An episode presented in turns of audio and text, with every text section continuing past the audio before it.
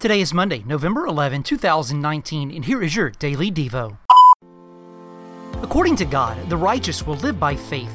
God exhorted his prophet to trust him during the darkest of days, and he would live, just as those who believe the gospel receive eternal life in Christ. In fact, this is exactly what Paul echoed in the New Testament when he reminded Christians in Rome of Christ's saving power. Living by faith requires patience, and patience is never naturally easy.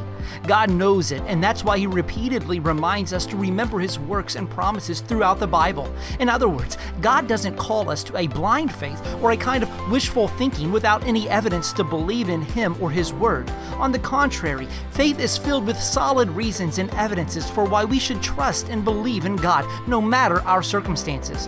When God reminded the Israelites of how He rescued their ancestors from Egypt by parting the Red Sea, He reminded His people to recall His faithfulness in the keeping of the covenants.